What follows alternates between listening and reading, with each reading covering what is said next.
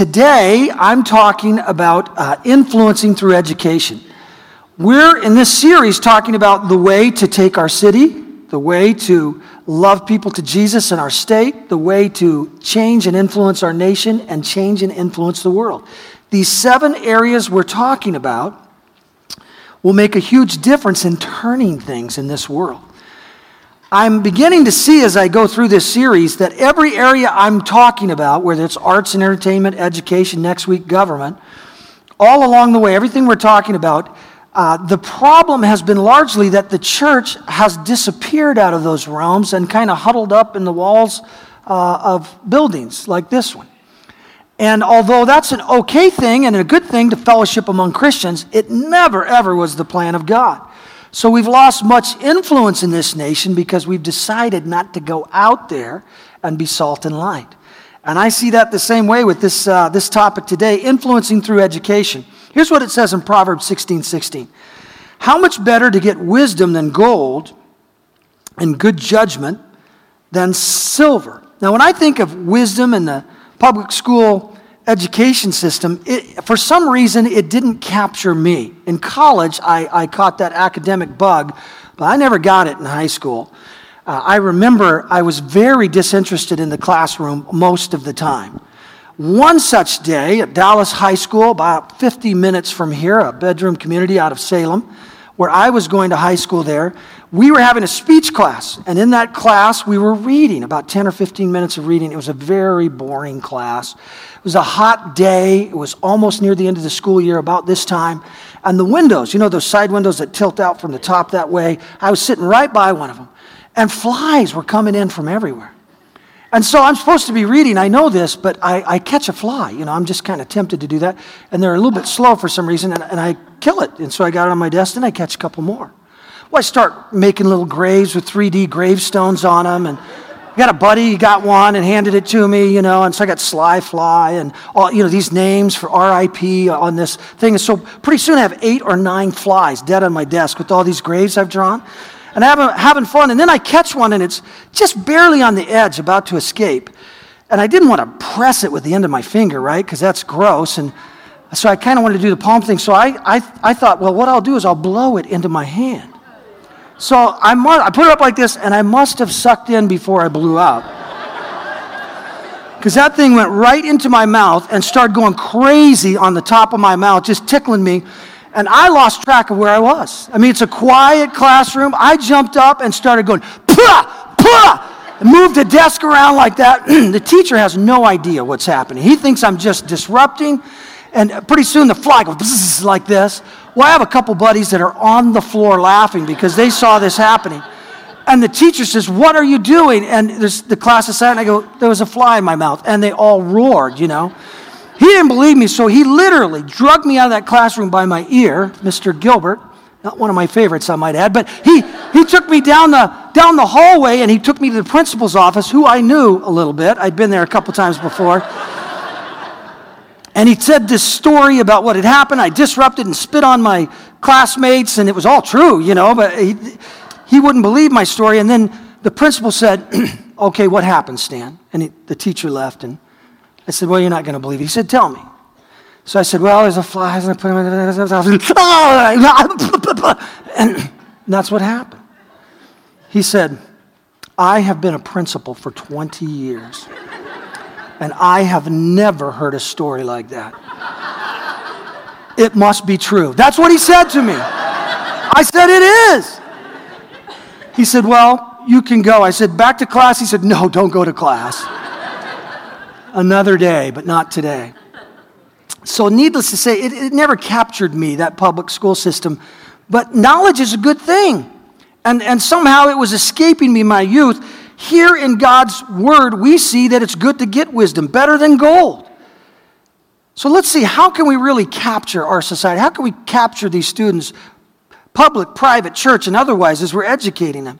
Well, here's four principles that I want to share with you this morning. The first is this learning wisdom from God's word is the most important education. Matthew 22, 37. Jesus replied, I don't think people see the end of this one. I don't think they think about it much. They know this verse so well. L- Jesus replied, Love the Lord your God with all your heart, with all your soul and with all your what? Your mind. Somewhere along the way, Christians decided many, many years ago that elite education or getting more education uh, kind of went hand in hand with liberalism and, and, and views that were anti God. I want you to know if you study history in America, that is not true. If you look at all the Ivy League schools, almost all of them were started to impart the knowledge of God to people and then knowledge otherwise. And somewhere along the way, we lost it. And I want to tell you something. When you lose that realm of influence through education in our society, you will lose a large deal, a large part of society. Education is not evil. But understand that the base of education, the very best thing we can teach people and know, is the truth of God. Proverbs 4 5 says, Get wisdom, develop good judgment. Don't forget my words and turn away from them. So, wisdom is closely attached to his words and his ways. One of the things we've forgotten in America is we're, we're just forgetting God. I mean, think of our early days with our founding fathers. It says on the dollar bill, In God we trust. If you tried to get that in now, as a matter of fact, it might be taken out. People are trying. But if you tried to get that on money now, there's no way initially you could get it in. It's harder to get it off, but you couldn't get it in anymore. The moral aspects of our whole system of law came from the Ten Commandments. You're aware of that, right? It's the way our nation was set up. And yet, even with these as our moorings, these people who love God, the pilgrims who came over and established a new society where they could worship God freely, we're leaving God behind as a nation and we're taking him out of the public square, out of the public schools, not allowing the name of Jesus to even be spoken in our schools. I find it so interesting that uh, in the last five years, twice the Dalai Lama has come through and the Portland school system has given kids an option to, to go listen to him. And so they bus thousands of kids in from our high schools in Portland to listen to the Dalai Lama. Why don't they do that with Luis Palau, who's speaking to millions of people a year? Why don't they do that with the Pope, even, for goodness sake? He's a man of God. But they won't. It's interesting that you can talk about all other religions, but you may not in America, in our public sector, talk about Jesus anymore. They're trying to stop it. Well, we know in the Bible in Acts that the men of God said, I cannot stop speaking in, this, in his name, that, that he, he's all I'm about and everything that I am. and as we look at our nation, it's interesting that we've come from here. Let me tell you about those Ivy Leagues. The first, uh, before I do that, let me tell you that the first schoolmaster uh, in, uh, in America was a man named John Cotton in 1635, a Puritan. And. Uh, virtually all the public school system that they set up in the, the, early days had ministers as their headmasters. This is our history in America. I mean, I mean, pastors as the headmaster of the school. And reading, writing, and arithmetic were always secondary in values compared to the instruction of the ways of God. That's the way it was when our public school system started here in America. And in order to prepare for life in this world, they would teach them that things should orbit around God's truth, and all our thoughts should center around who He is and what He's spoken to help us and bless us in our lives. But we've certainly moved away from that, haven't we, in our, in our school systems anyway?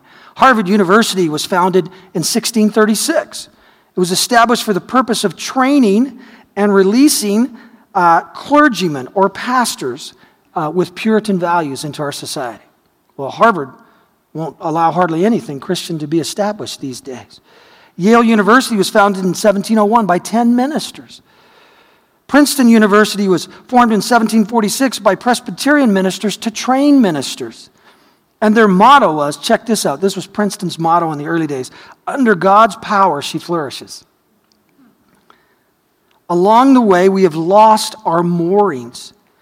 Now, Yale, along with many universities in America, this can be hard for you to believe, but this is right now, will not recognize Christian clubs, many of the universities in America. As a matter of fact, they will not let them meet on the university campus because um, they, they say to be a part of the club, you have to be a, a Christian, which is not true. They invite others in. Uh, but now they can't even meet in many places in America. What's happened in America?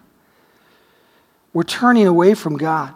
Proverbs 14 tells us the danger of this. Doing what is right makes a nation great, but sin will bring disgrace to any people. We need an infusion of truth back in the public square. And I say this let this message of the gospel of Jesus Christ be shared along with any other religious belief in our schools. I'm not afraid for them to say all that other stuff that they believe, because here's what I know. When you put Jesus upside all these things and you have a discussion, the Holy Spirit shows up and Jesus will win.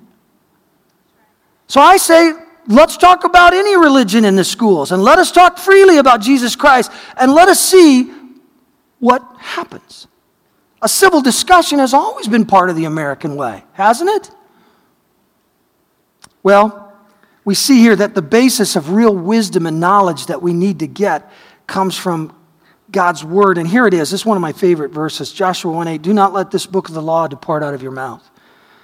Meditate on it day and night so that you may be careful to do everything written in it. Then you'll be prosperous and successful. The Word of God is so powerful, and it's, that's where real wisdom is. Second thought parents imparting God's wisdom to their children is crucial. As a matter of fact, in the Bible, it's the most important education. Parents teaching their children. Proverbs 22 6 Train a child in the way he should go, and when he's old, he will not turn from it. There's really two important elements in that verse. The first is, a, is this a child does have to be trained in the way he should go. If you don't believe that, take a couple toddlers who both want a toy and toss that toy in the middle of them and see how it goes. They're going to need a little instruction along the way about how to behave and what is the right thing to do. What a child naturally feels is not valid simply because they feel it. And our culture is leading us astray. As a matter of fact, our culture is teaching us to let our kids raise us whatever they want, wherever they want to go, whatever they want to do. That is not the truth of God's word. We're supposed to instruct them.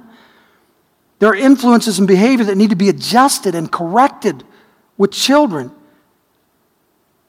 And that passage, when it talks about the way that it should go, it talks about a narrow path that they need to be shown that is safe and will bless their lives. Second element I see in there is the, the, the training one receives as a child will guide him or her when they're older. That's why we really have to impart the Word of God into these little children because they'll take that set of values all through their life and it'll help them. Now, parents, listen to me. You can delegate your authority to educate your children about the truth of God.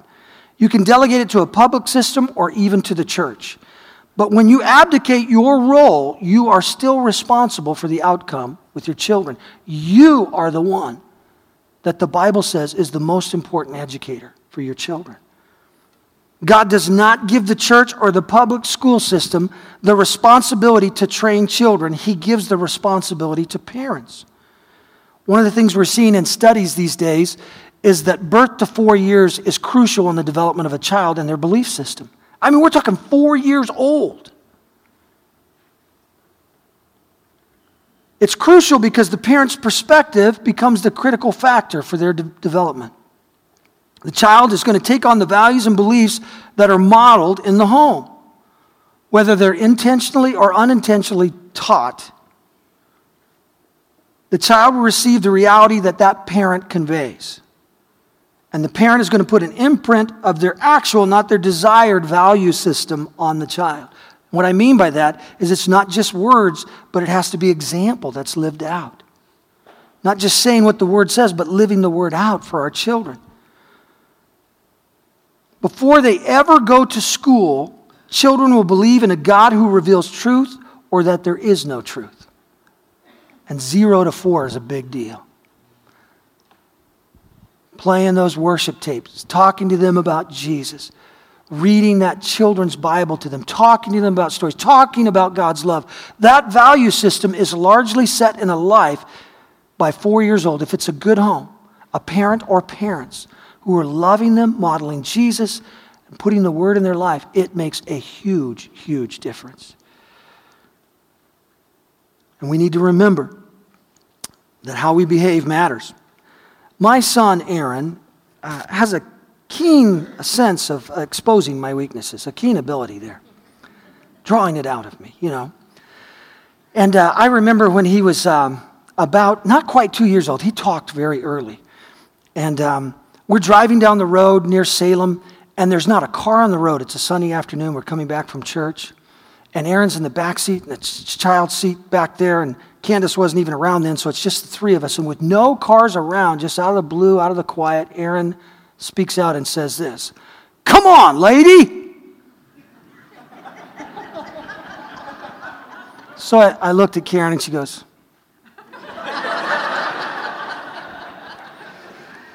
Ah. And then when he was about five, we're, we're driving down the road. And it's just he and I in our 1992 blue caravan that I just thought was so cool. And we're driving along, and I'm obviously oblivious to my actions at the moment because Aaron says to me, Dad, five years old, how come you can pick your nose and I can't pick mine? and I said, with all the wisdom I could muster, Oh, look, a birdie. It's a little distraction, that's all I had. I, I have grown in that area, I just would like you to know that. but you know, along the way, hopefully with my children, some good came through too. Because I tried to walk with them and talk to them about the love of God. And I'm not perfect. And but I tried to talk to them about the forgiveness of God and the grace of God and a loving Father who loves us no matter what. And all these things are so important in the development of the child. Now, parents, I think we're too afraid of a public school system that's not following God's values. And let me tell you what I mean by that. Uh, let's look at the life of Daniel for just a moment in the Bible. Daniel and his three friends are taken captive, not by their own free will. As teenagers, adolescents, they're taken captive and they're thrown into a Babylonian university. I'm just saying that. We'll call it a college, all right? They're, they're thrown into it when they don't want to be there. They've been raised as Hebrew children of God, they love God, and they're snatched away from their families as teenagers and thrown in this setting. They attended this university where this is what they studied, those Babylonians, this king that captured them. They had to study witchcraft and divination and other sordid subjects, these people that were taken from these homes where they loved God. And they, those weren't the only subjects, but with all the other subjects, these Hebrew children, these children of God, were at the top of the class with knowledge and learning. So much so that they started to separate themselves as, as, as being very wise. Now they're surrounded by pagan, idolatrous culture. Yet none of them absorbs any of it. Isn't that interesting? They didn't take on those values, they influenced rather than being influenced. How did Daniel and Shadrach, Meshach, and Abednego stand in a Babylonian environment like that and come out strong for God? The answer is simply and profoundly what I'm talking to you about now. Those values were set in them by their parents, by their community that loved them. The Word of God was established in their hearts, and when they went in there, they didn't buy into all that other stuff because they were strong in God. Now, what I'm telling you is, I believe that we can raise up students who can be strong in God and influence our culture. But it starts right out of that crib, telling them who He is, loving them, showing them that love. What Daniel and those three young men had been taught and modeled came through, and they helped change a nation and turn it towards God. Deuteronomy 11 18 says this Fix these words of mine in your hearts and minds. There's mind again. Tie them as symbols on your hands, bind them on your foreheads. Now, here it is teaching children, our responsibility as parents. Teach them to your children, your children talking about them when you sit at home. This, this pretty much means everywhere. And when you walk along the road, and when you lie down, and when you get up. That's, that just means do life talking to them about God and His Word. Write them down on the door frames of your homes, your houses, and on your gates, so that your days and the days of your children may be many in the land that the Lord swore to give your forefathers, as many as the days that the heavens are above the earth educating our children in the ways of God, showing them the love of God, the truth of God, is paramount for influencing and changing this world. Third thought the church can help your family. Uh, we're here to do that. Acts 5:42 day after day they met in the temple courts. That's the big meeting like this you guys are here. But there's really two principles in here I love. And then from house to house. That's the smaller meeting. And there's a smaller peer group meeting, like our life groups, where we meet and love each other. But you know, in the first hour, there are children being taught the Word of God in Sunday school classes uh, at different age levels uh, um, upstairs with wonderful teachers who love Jesus and are pouring truth in.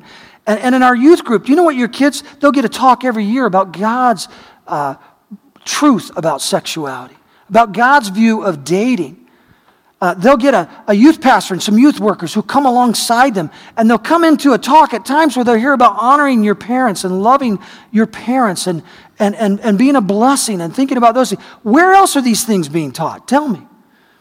And what I find interesting is oftentimes people don't take advantage of that. Now, you're still the main responsibility, granted. But man, we're trying to help. And I just, I beg you, let us help you. Get them here. If you start them early, it's all they know and they'll love it as they go.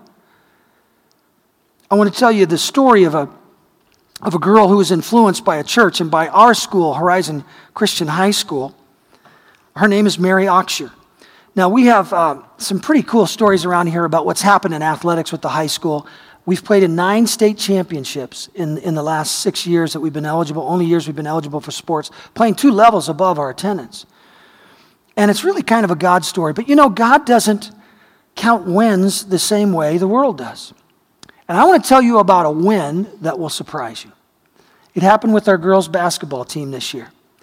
The team had a couple key injuries, and because of those injuries, found themselves in a very difficult situation where they struggled to win. As a matter of fact, our girls' basketball team went 0 and 24 this year. They did not win a game. And uh, there was only one good player left on the team after a couple of girls got injured, and the other player were, were international students who'd never played before that were on the team. And uh, so, so the coach, instead of you know coaching the high school level, has to go to third grade again, style, you know, to teach fundamentals, and we, we just don't have it. Where you can look at it and say, you know, not even God can help this team win. That's, a, that's the way it looked, you know. But they're nice girls, and we had a great coach, and she loved on them. But there was one girl named Mary Oxshire who was a very good player, the best player on the team. And um, she found it difficult to, to be in that environment. A loss every game is tough. But it was interesting the tack she took because the church had invested in her, not our church, by the way. And because the school, the teachers, and the atmosphere around here encouraged her and built this truth of God and, and the character of God and emphasized that, here's what Mary decided to do. Instead of moaning and complaining and griping that she's the only one who could play, Mary started to mentor. She started to love these girls, and she told her coach, I don't want to take all the shots. We have to teach them a system in the long run. We'll win because of the system. And I, I, don't, I, I just want to be a team player. And Mary loved them and she nurtured them and she discipled them even. And those girls absolutely loved Mary for it. So here's the culmination of this is one of the greatest stories to ever come out of our high school, I believe. On the last game, senior night, this gym was packed for an 0 and 24 girls team, I might add. Tells you a little bit about the atmosphere around here. And as coaches often do, they'll take a senior out right near the end of the game so that people can clap for them. Well, the, the applause when Mary was taken out of the game, all those fans have seen what Mary's done all year long, just loving girls and blessing girls, not thinking about herself and her game. And being a total team player and believing in people who just flat out can't play and encouraging them. So when Mary was taken out of the game, there was an unbelievable standing ovation that was elongated and it kept lasting, it kept lasting. She came off the floor, and when she watched for a little bit, she thought it would subside, and it didn't. It kept going, and Mary started to weep because she felt the love coming towards her. And when she went home and wrote in her Facebook that night, she said, I thank God for this Horizon community that has been so good to me. Tonight was the best night of my life. So here's the deal because her church and because this school tried to put these values, and because she had such a tender, loving heart, and she took them, she is an influencer who's going to change her world. Mary Oxer is going to be used greatly of God. So the world says state championship is the thing, but God says, hey, I can use 0 and 24 in a, an amazing way. And He did. And, and so when we look at these things and we see what can happen when the, when the church comes alongside, I just say, hey, let us, let us help you. De- Deuteronomy 4:40 talks about this community value here with, with, with the church coming alongside. It says, keep his commands and decrees, which I'm giving you today, so that it may go well with you. When these are put into people's lives, the truth about his love and his grace, the truth of God, blessing will come forth from lives as people take them, as Mary did into hers. And that's what it says, so that it may go well with you. And, and, and I just pray that you'd let, let the church come alongside you and help you with your kids. Fourth thought followers of Christ must get involved in our public schools. Some people think we're just about our Christian school around here. Couldn't be further from the truth. As a matter of fact, let me tell you this. There's going to be a ton of principals, administrators, and teachers in the public school system that come out of Horizon. And they've been raised up to be loving, grace and truth filled influencers. But here's what I want you to know we want to reach everybody. We have a strategy that's way broader than just what we do in these buildings. And we care about our public schools. Matthew 5:13 says this, "You are the salt of the earth." But what good is salt if it has lost its flavor? Again, why are the public school systems where they are? Largely because we came, became so afraid we just moved out.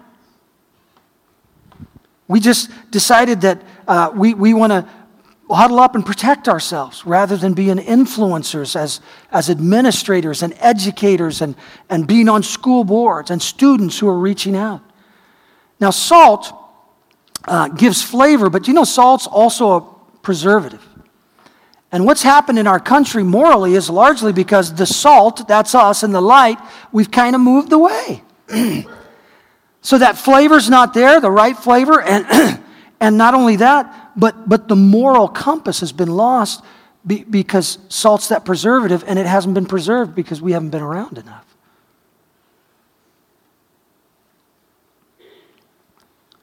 We have a Horizon Community Church youth group here that has some fantastic students. And there's one of them specifically that is a leader for the Fellowship of Christian Athletes at Wilsonville. And man, he's, he's really blessing me as I see him being used of God. The other day at FCA, this is at Wilsonville right now, they had almost 200 students gather for a huddle. That's a little bigger than a huddle, 200 people. And then the Word of God was spoken, and kids felt the truth and love, and something of a revival is happening at Wilsonville, and we are thrilled about it. Donnie Moore is going to do an assembly at Wilsonville next year when he comes back. We're trying to get into public schools. Pray that we can get into Alton and Sherwood. But we're in Wilsonville. Now, somebody made a mistake, at least I thought. When we had Donnie doing our, uh, our chapels for the school, they invited the students from Wilsonville to come and listen. Well, here's why I was nervous about that. Donnie's going to talk about the Word of God and Jesus at, at, at our chapel, right? But he's not going to do it at Wilsonville. So I'm thinking, oh man, these student government kids are going to come in, five of them, they're going to look and say, no way, he's religious, don't do it. So when I heard it, I was like, oh no, that's not how it should work. And these students came in, and Donnie talked about Jesus, and there was an altar call, and the presence of God was there. And you know what their response was? They loved it. And they went back and said, we want, yeah, we should have him. And so the principal called and said, Well, you know, we're a little worried about paying the cost. And the church said, No, you don't have to pay anything. That's us. That's on us. We'll pay it. Hey, we want to reach our schools, we want to reach these students. God's doing something. Recently, our high school, Horizon Christian High School, had a serve day at Tualatin Elementary. Some of you saw that video a few weeks ago. And there were 15 items that they took care of. They taught in classrooms, they become mentor readers, uh, they were helping at recess, they were painting walls, they were building tables and redoing the teacher's room. And about $5,000 of work and 120 students and adults hit that campus from Horizon Christian High School, and the people were shocked. We didn't share the words of Jesus, but you know, the gospel is not just words, it's deeds too. Jesus walked everywhere speaking and loving, not just speaking. And we went and loved. And you know what the response of Tualatin Elementary School was? when they saw students serving, loving, giving like that, not imposing their belief system, but just caring, they said, Do you think your church would adopt this school? And we said, Yeah, we'd like to do that. So we're trying to work that out. Pray about that right now. Here's what it says in 1 Peter 2:12. Live such good lives that they will see the good things you do and will give glory to God on the day when Christ comes again. People don't care how much you know until they know how much you care. We need students who care. We need teachers and administrators and school board members and volunteers involved and engaged in our public schools. And I'm praying this week that God will speak to some of you that your place of ministry is with the public school in one of these places. Because you know why? Because we don't want to hole up in the aquarium here. Are we just going to catch fish in the aquarium? I mean, how much fun can that be catching the same fish over and over again? We'll probably kill them eventually if we try that too much. too many hooks, too much. But if we go out and spread the love of God, to our community the way the Lord's called us to, if we become salt and light, if we're sitting at the table with those school administrators, we become people who influence, influence policy, influence procedure. And we, when we care and we love them, they want to listen to us.